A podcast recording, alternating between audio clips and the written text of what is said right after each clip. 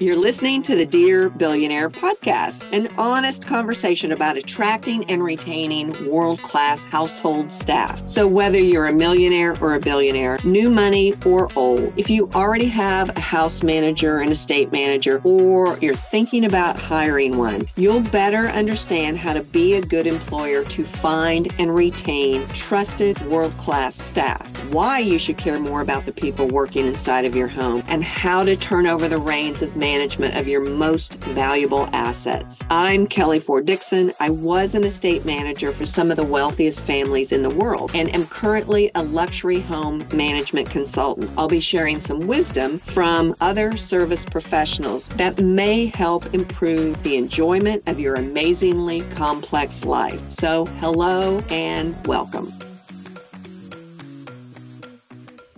Today, we're talking about non disclosure agreements in private service. And I can tell you this that every private service professional understands the importance of these agreements. And every homeowner wants to protect their privacy and their family's security. So, understood on both platforms. Um, I can tell you that I can't even count the number of non disclosure agreements that I have signed in my career.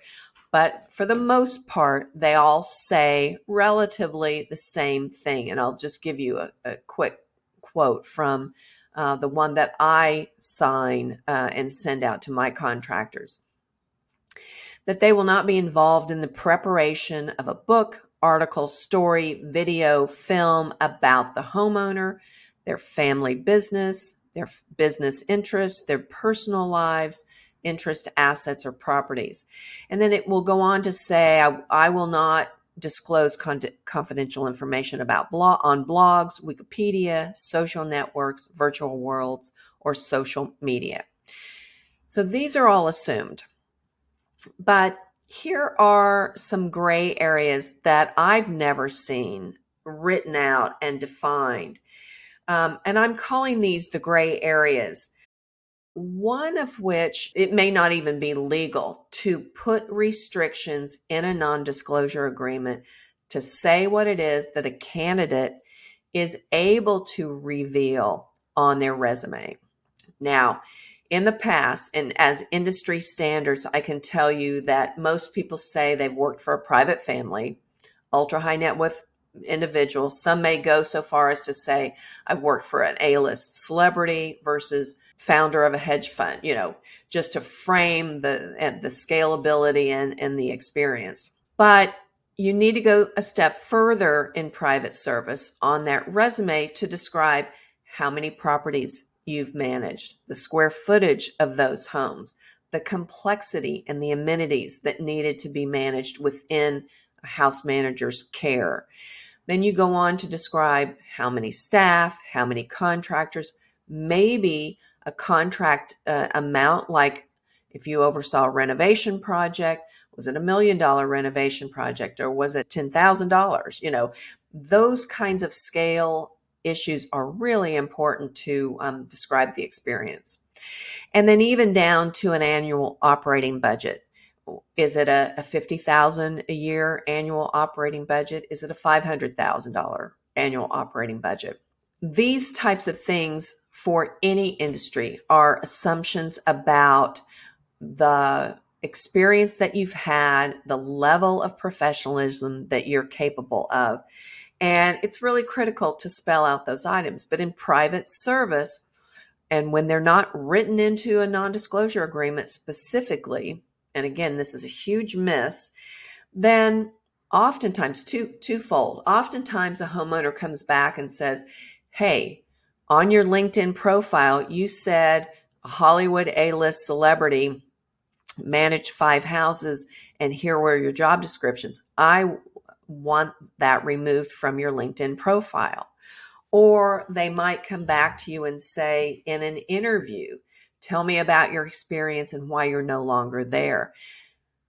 A recruiter might come to you and say, You've just disclosed, even though they've asked the question and they need to know details. Maybe you name dropped. Maybe you said who it was, the celebrity that you worked for. in private service, it's hard to know the right way to go, when to say a name, even if it's not on your non disclosure.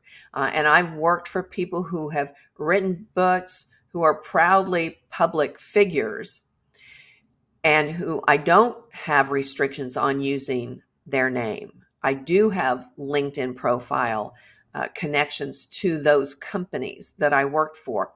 But somehow, when that gets passed down the line and a recruiter interviews you or a future uh, principal interviews you, and they know who it is that you work for, they might take a step back and say, You disclosed it, it discreetly who you work for, but now I'm nervous because I'm afraid you're going to expose me in the same way when you leave my position.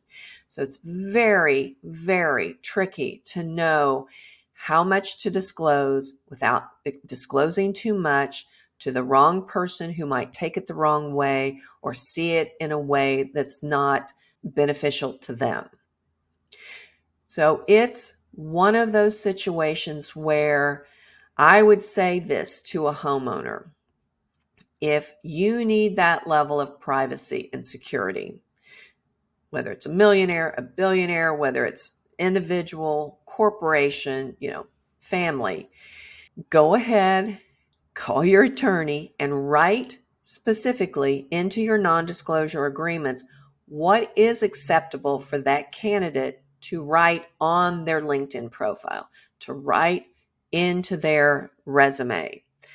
And if you can't get someone to agree to that, that's a negotiating point. Because remember, this is a win win scenario. These are business partnerships that need to be mutually respectful, mutually beneficial. And if you can't get a candidate to sign off on that because it's not in their best interest, they need to be able to market themselves as a career. This is not something, let's say they spend four years with you. They can't drop that from their resume and say nothing about that experience because it will haunt them through the rest of their career. So think about what you want as a homeowner and candidates, if you're out there listening, think about what it is that you're willing to sign off on because this will come back to you over and over again through the course of your career. So let's dive into these agreements. Remember that we need to write more descriptive language into our non disclosure agreements so everyone understands what they're getting into when they sign the agreement. That's what I've got this week. Thank you for listening to the Dear Billionaire podcast. Please check our show notes, find us on social media, and sign up for emails to receive promotions and notifications from estate management systems, about our house management systems and services.